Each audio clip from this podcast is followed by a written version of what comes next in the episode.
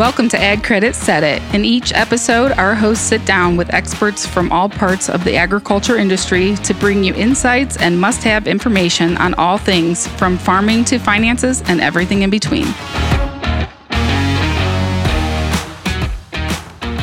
Well, welcome back to another episode of Ag Credit Set It. I'm one of your hosts, Matt, and I am here again with Libby.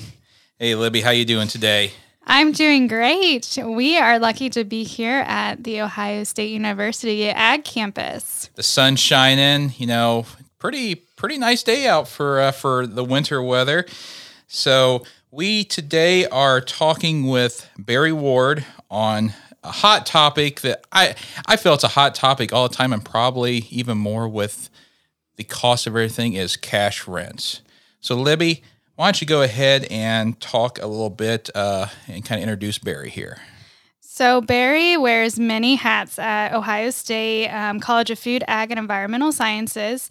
He is the director of the OSU Income Tax School. He also is an undergraduate instructor, and we all know him more as being part of the OSU Farm Office, um, creating budgets, um, val- evaluating cash rents and land values around the state of Ohio. And one thing that I didn't realize that Barry did is he's also a part time farmer with his family farm back in Urbana, Ohio. Well, Barry, I'd like to thank you for being part of our podcast today. Uh, why don't you go ahead and tell our listeners, um, you know, some of the a uh, little bit of background about yourself and uh, how you came to be in the position you are. All right, I'll give it my best. It's good to be with all of you today, and thanks for having me on. First and foremost, um, I grew up on a grain farm. Uh, well, I guess it was more than that. It was uh, a very uh, diversified farm in Western Ohio, so around Urbana, Ohio, and that led me to Ohio State eventually. A couple of degrees later, I was an extension educator, and then I uh, changed and uh, was able to move into this position here on campus. So most of the work that I do is in farm management and tax education now. Okay. I guess we'll start off with our first question then. Can you explain exactly what cash rent is for those who don't know? All right. Yes. Uh, starting at the beginning, uh, a cash rent is uh, an exchange of one thing for another. In this case, we're exchanging dollars for the use of uh, productive farmland. In most cases, we're talking about row crop land in, in Ohio, and we can talk about other things as far as uh, renting pasture or renting woodlots and those things. But I'm assuming we're going to focus mostly on just a cash rent arrangement uh, with row crop uh, farmland. It's pretty straightforward. You know, typically we either have uh, some kind of a oral or written agreement uh, between the two parties, the landowner and the tenant farmer.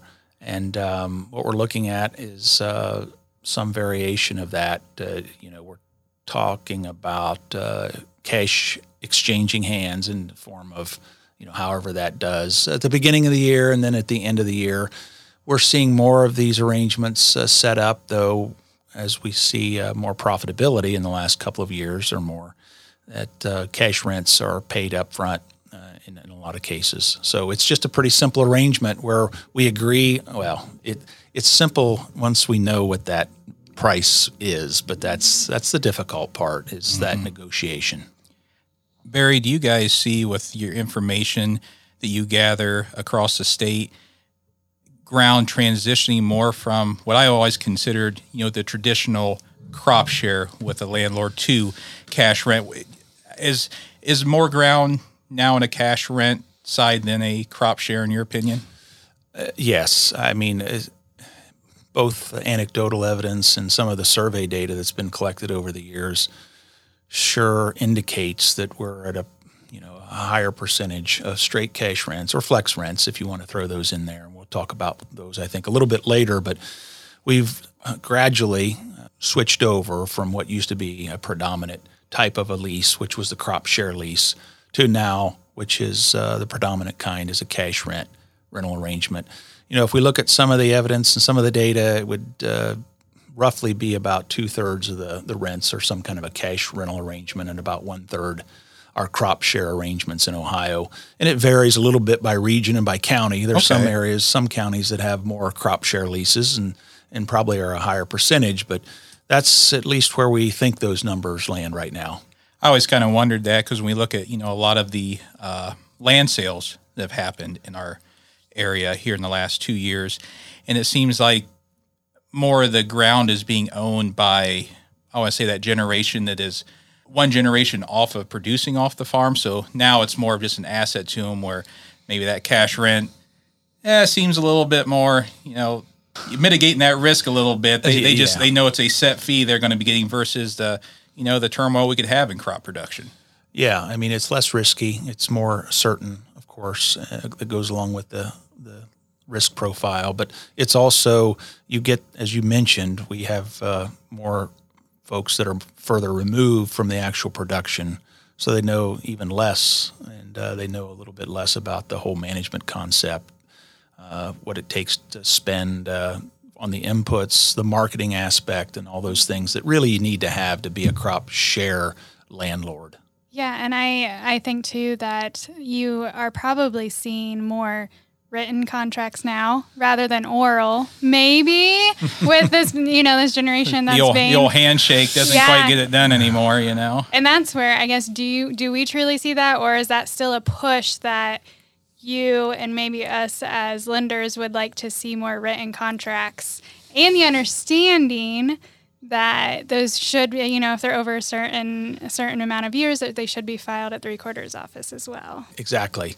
Well, that's the hope. Although I think the reality in most cases in many parts of Ohio are we're still not quite where we want to be. You know, we did some uh, just kind of polling at some of our lease meetings in the past, and in the past six or seven years, I suppose it's been, and it still showed that it was only around fifty percent.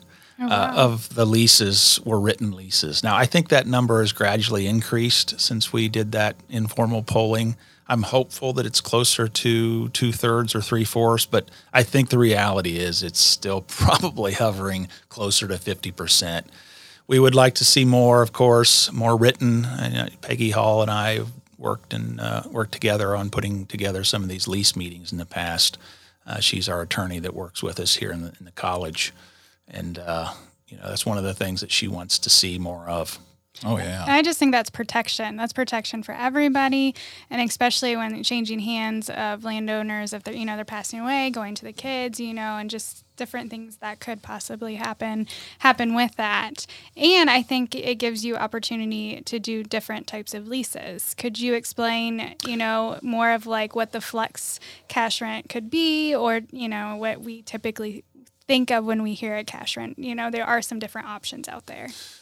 Yeah, sure. I mean, one thing that we've also talked about for the last well 20 plus years, I suppose, along with many of you out there working with uh, with growers, is trying to incorporate a little bit more flexibility into these cash leases, uh, allowing them to move a little bit during the year, even uh, if the parameters change, if the prices and yields are better or worse than what was expected as the rent was negotiated. So we would like to see more. However, you know, it adds more work. It, it absolutely. requires more communication between the two parties, and sometimes um, one or the other aren't interested in some of these moving parts. But uh, one thing that it, it does allow is a land or the tenant farmer to give that landowner a little upside without negotiating a higher base rent that they're stuck with for several years if conditions change. And and maybe we're in one of those situations now where we're seeing really high prices, and uh, I've had a couple of pretty good years on average here in Ohio. So uh, land landlords might be asking for a little bit more, and the tenant farmer might, the farmer might just you know suggest at least that we look at uh, perhaps a flex lease. So uh, you know there's some standard kinds of flexible cash rent arrangements rather than just a straight flex or straight cash rent. But uh, one is one common one is the percent of gross revenue, um, and that has uh, worked well for some some uh, arrangements. Um, however, you know, in the situation that we're in now, I think it looks a little bit worse for the tenant farmer because input costs have really uh, rallied right up, and even though we've got this high gross revenue, the net income perhaps is not as good as what they would hope. Right. So they may be high, paying these higher rents based on this flexible arrangement that we worked into our our agreement, and uh, maybe they're not seeing that net income compensate for that. Yeah. So that's one. Yeah. We always say high prices get you high prices. Yeah. You know, so we, we, we talk about, for the most part, three good years. We're coming off of good yields, uh, good crop prices. Next year, we're kind of looking at some different factors driving our cash rent. As of right now, what would you say is probably the most common cash rent, uh, basically product, or is it a flat, still, you know, two hundred dollars an acre just for average? Is it just a straight cash rent that's out there that you guys see, or is it transitioning more and more to that Flexible arrangement. flexible arrangement? It's still it's still a large majority of those cash rents I see are just straight straight cash rents with no flex arrangement, with no flex uh, language in the lease. We're seeing more of those, but it's still I think the the minority. I always kind of wondered with you know younger producers coming in if that's something more a younger producer driven thing to want to give that little bit of added benefit to the landlord versus you know the the long term farmer that you know hey we've always done it this way. We're going to keep Right. continuing it this way. So it's always just interesting to kind of see where we're transitioning that especially in good years. Now like you said when things start tightening up it'll be interesting to see the ones that were on you know a different setup will they try and revert back to you know a, a set rate then? Yeah, it's an interesting time that we're in with all of the uh, a lot of changes. well a lot of good information here. We're going to take a quick break and we'll be back with you here on ag credit set it. If you'd like to hear more from barry ward join us next wednesday january 11th at 7 p.m for a free webinar. Barry will join us to discuss budgets and market outlook for 2023 Pre-registration is required for this free webinar. To register, visit our website at www.agcredit.net backslash webinars, and we hope that you can join us. All right, we are back with Barry Ward uh, talking uh, the big, big topic for going into 2023, uh, especially as we look at as lenders as cash rents. So going back to talking about 2023 and some of the driving factors on where we, what's going to kind of influence our cash rent prices. You know, we're looking at possibly, you know, as I've been hearing, the most expensive crop ever produced in 2023, and I think that's more we're looking at the price of the crop versus the all the input costs as well. How is that, in your opinion, going to be driving our cash rent going forward? Because I know we came off two good years where mar- net farm margins are very good, but I believe we're kind of looking at possibly tightening it up a little bit in 2023 with our input costs. Do you see cash rents tighten up or continue where they're at or possibly increase just with the you know increased price of our crop? Well, I'm going to probably say something that most growers don't want to hear, but I think we're, we're in for another year of increases, regardless of what we would like if we're uh, on the production side. It's just something that I think is inevitable. Now, whether or not we see the increases uh, that we've seen the last couple of years on average in Ohio as far as cash rents go, I don't know. I think we're still uh, we're still going to be open to a lot of uh, variables that we don't really know what, what they're going to end up with uh, come planting and then harvest time. But uh, you know these rents have already been some of them have already been negotiated for this next year, and most of the other ones are going to be done here in the next uh, couple of weeks, or some are, some are later and won't get negotiated until the spring. But I think with uh, what we've seen in the past few years, with some of the government payments and the profitability, there's just a lot of dollars out there. We've seen it with farmland. You know, there's lots of farmers that are actively aggressive uh, pursuing farmland, and I don't think it's going to, as far as purchasing, and I don't think it's going to be different with uh, with the rental market. And it's interesting because uh, you know uh, uh, Libby and I are both you know producers as well as uh, ag lenders, and we you know look at you know a, we have a Federal Reserve right now, a very aggressive Federal Reserve that keeps increasing rates, which in the long of it increases our cost to operate. So I, I as a producer, I look at that a little bit that well, hey, it's costing me more to produce this crop, so my cash rent should be a little less, right? Because I'm not making the margin. Is is there any advice I guess you can give that that younger younger producer that may be looking at that way? You know, no knowing rents are going to go up, but hey, what what can I do to help mitigate that risk a little bit? Well, it's tough, right? Because uh, typically in these uh, volatile cycles, we see uh, as the commodity prices are going up and inputs are catching up, we see higher profitability on the those those up years as we're increasing commodity prices, and then if if and when corn price uh, decides to come back down to a, well, a lower level, uh, whatever that might be, then input costs then respond, and uh, we see on the backside or the downside of that uh, price curve, uh, oftentimes some tougher times, some loss. Uh, so it's a matter of uh, having enough reserves, having enough net worth to weather some of those storms, and uh, or credit, you know, having a credit reserve. So all of those things, I, I just I, I try to give a better picture, but the the brutal truth is that's usually the economic cycle that we're faced with. And I think it's always tough when we look at even younger producers and uh, you know uh, long tenured producers. When we have good years on the farm, we're ready to you know update infrastructure, uh, put money back into the farm where, which is a needed thing at all times. But also, it's good to like you say keep that keep some money back in reserve. Uh, just you know that way we can stay fluid when when times get just a little little tougher, which we all know in agriculture we go in cycles. So, you know, we're in the high cycle and we know there will be a low cycle. We just don't know when. No, we don't. And, and you had asked maybe for a little bit more as far as uh, some some strategies um, on the rent side. You know, it's it's one thing to hold the line on rents and say no, I won't pay anymore. Sometimes you lose land base, right, to, to landlords that are really a little more aggressive and they understand that the marketplace will give them more.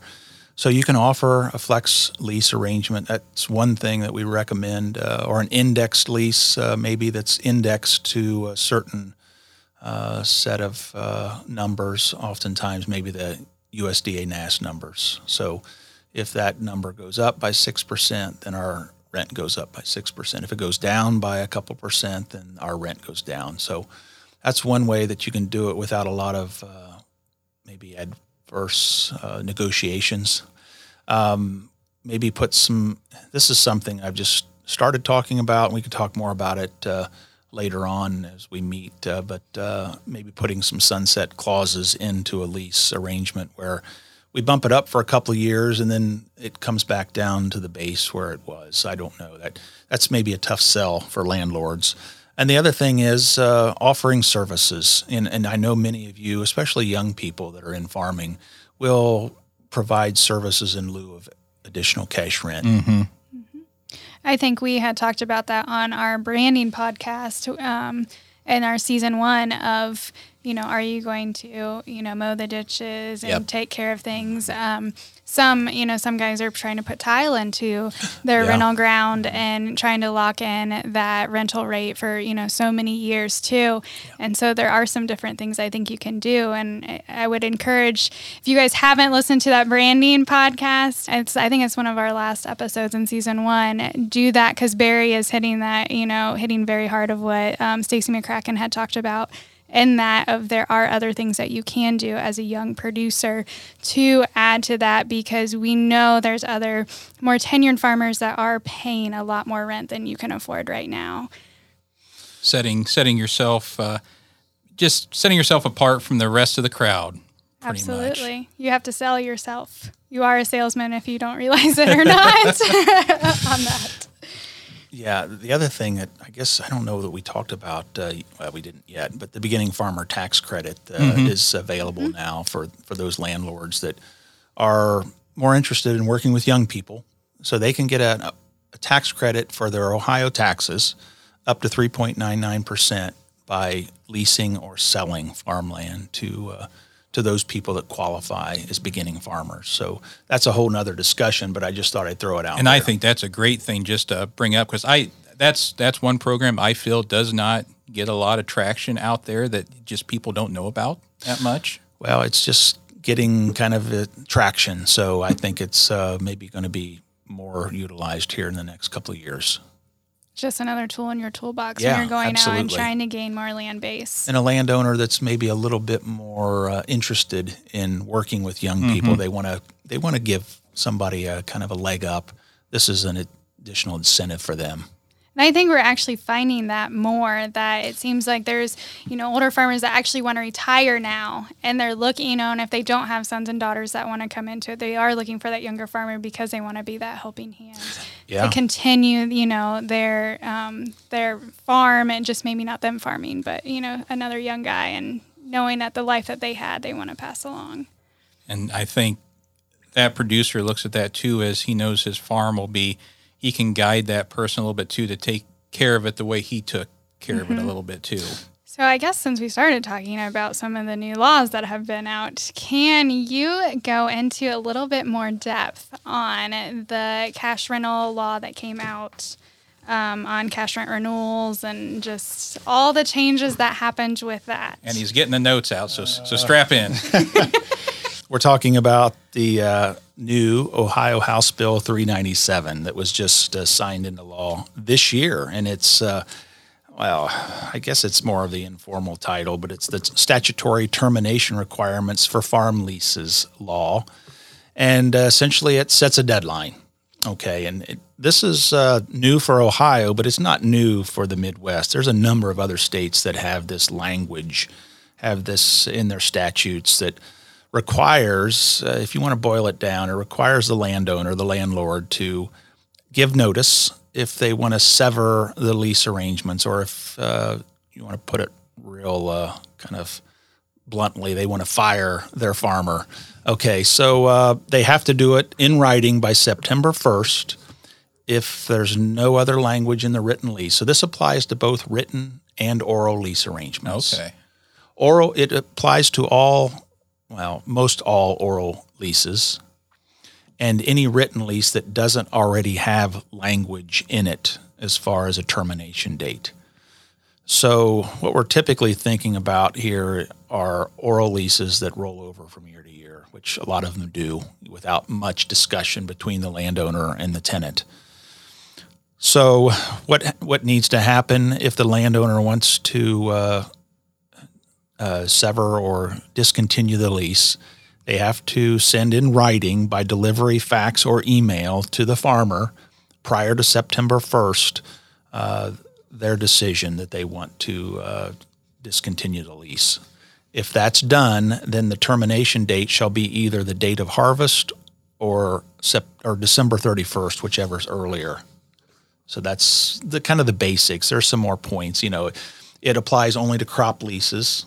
Okay. It applies only to the landowner. Okay, so the tenant they could uh, sever the lease arrangement after the September 1st date.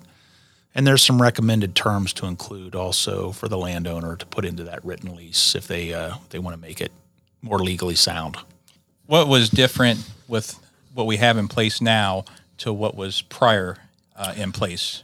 Well, yeah, there's there's nothing in the statute as far as any kind of a date. However, in the past there have been some. Uh, I'm, I'm not an attorney, and Peggy should be here to I discuss was, this. I was trying to remember when if if you basically if you had already worked like the, put Yeah, inputs in for the exactly. next year. that that kind of a court case that there there has been a court case or two at least uh, that have uh, given traction or given uh, some backing to that kind of thinking. If you've tilled, if you've gone out and done some tillage, if you bought seed, chemical, fertilizer for that particular acreage, you could take them. You know, and, people have, have uh, won on those grounds Okay. to continue the lease for that next year. Um, I hate to get too far into the legal part here because Where this this this new is basically it's it's giving basically it's protecting the landlord and the and the tenant farmer that this is ex, this is this is how it's going to be. Yeah, it, it, it certainly makes it more cut and dried, uh, but it gives more protection to the tenant farmer, I think, and it allows them to go ahead and, and do some more forward planning. And and to be honest, and you guys know it too, most of them have already started their planning, and in some cases, purchasing by September first. So Oh, I- gosh, yeah. yeah. I mean, you guys have seen this happen. In some cases, it's months before that. Yeah, it seems like even midsummer now we have so many producers that you know take advantage of that early pre-buy and you know have inputs.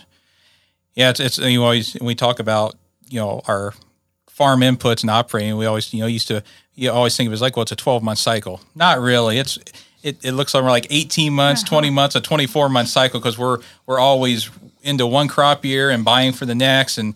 You know, possibly even buying some for the year after that, just to, Oh, yeah. depending on on the buying power that we can we can obtain. Yep. And I well, and I think with the supply chain problems that we've had, and going back into COVID, guys are looking at things earlier and trying to price things earlier, and so it is starting um, a lot earlier. And I want to make sure we got that got the inputs to put in the ground. Yes, Absolutely, absolutely. yeah. And I think this whole this um, law comes back to reiterating have your leases in writing too. Yeah, Just so th- everything is very clear. Yep. And recommend and that. if and, and please back me up on this too, right? At over three years, right, needs to be recorded at the recorder's It office. does. That's correct. It's it needs to be recorded. Now, just because it it has to be recorded uh, doesn't have to mean that you have to include the rental amount, as I understand it. But again, we're dipping into legal uh, waters here that. Uh, as an economist, I start to get a little nervous, but I've been in enough of those meetings with Peggy Hall to know that it's beyond three three years. That yes, you've got to have that recorded, and uh, I just want to make sure we say that two or three times on here, just to make our point, you know, All right. very clear. Just to Yeah, yeah. just to have that, and and I think this is a great a great law to protect the farmer. Well, to kind of talk about it too, Barry, a little bit, and I don't want to get too far deep into it because I know you will be joining us on uh, one of our uh, webinars uh, coming up. But um, you know, projections for 2023, Yeah. our inputs. Give me just a little teaser. What are what are what are you seeing for 2023? Well, I think overall the cost is uh, the basket of costs is going to be higher, and I think that's no surprise to anybody, right? Uh, because you know, for the 22 crop, we had some opportunities to buy some things in 21 when costs weren't quite so high. So some growers were able to cost average some of their fertilizer perhaps and had a lot lower average price point. For the 23 crop, there's not been any of those opportunities, right? So I think we're uh, faced with overall, even though prices have kind of stabilized on the fertilizer side and even st- softened a little bit, I think the overall fertilizer cost uh, bundle is going to be higher for, for almost all growers. Uh, fuel, actually, it looks like it's uh, going to be a little softer, uh, mostly flat to softer, although compared to two years ago, higher. Um, chemical, I think right now, at least the way we're seeing it, it's mostly flat compared to last year. There may be some of those products that might be a little bit lower. Uh, but then we get into things like interest expense, uh, rental expense. Those are going to be higher. Then the big one is machinery and equipment. Mm-hmm. You know, we're, we're plugging in about 20% higher machinery and equipment costs uh, and repairs or parts, if you will. So that's going to be a big thing to absorb. You know, one thing I look at, I want your opinion too. As far as our corn versus soybean acres, we talk about the input costs. I do know just from hearing through the corn belt more, through the grain belt, I think a lot of producers have kind of took the uh, sit on it and wait uh, with uh, some of their crop out there. Do you see a switch in acres for 2023 versus kind of what was planned? Oh boy. Um, well, with the numbers that we're continuing to run through, and and you asked me, you would have asked me a couple of months ago, I would have said that uh, there started to make seem to be a better argument for a shift towards more corn acres, but uh, some recent uh, price changes, soybeans have rallied a little bit, and uh, the way our numbers look, at least our bottom line uh, net farm income projections for each of the crops, soybeans look uh, right now to be the better bet here in Ohio, at least with our with our costs that we're evaluating. So, I would I wouldn't see much change this next year, although. Uh, that grain uh, side is not necessarily my uh, my comfort area. there's there's just so much. Uh, I want to call it turmoil in the grain side, but you know we we look at you know transportation out of the grain belt and uh, the vomitoxin that's hit our corn crop here just in my area, Northwest Ohio. Yeah. That you know it, it makes you wonder, you know, 10, 12 months from now, how's that going to affect our supply? Since you know, ninety percent of our corn is, uh, you know, for animal feed. Sure. You know, how's that going to really affect long term? You know, the demand. But I guess as a producer, I'm always looking at that thinking, hey, in my mind, if we have some corn that can't be utilized, it, it should be bigger demand for corn, correct? But Quite possibly, yeah. That, that makes makes sense. It's uh, something that you know we've been following a little bit, but uh, I've I've been following it at, at a distance. I, I have been following closely what's going on with Mississippi Mississippi corridor. You know, uh, primarily due to uh, just my interest in the fertilizer sector. And you know, we've got to ship grain down and ship fertilizer up, and that's certainly been another supply chain issue Oh, that we really didn't need.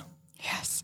yeah, that I still think has not really resolved itself uh, No. a whole lot, and not for the foreseeable future. No, it really. doesn't look like it, right? But, well, they say you know you could go in Vegas and gamble, or you could you could farm and do it do it every day, right? So, We just said that in our office this week. yeah, yeah.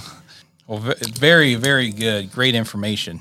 So that was a little teaser on what's coming up for our um, series of webinars that will start in January. Barry is our first guest, and he will be on our webinar for January, the evening of January 11th at 7 p.m. So please join us then. Thank you for joining us another episode of Ag Credit Set It. Be sure to follow us on all the social media platforms and on your favorite podcast app. And we'll talk to you next time on Ag Credit Set It. Thank you for listening to Ag Credit Set It. Be sure to subscribe so you never miss an episode. While you are there, leave us a review to help others find the show.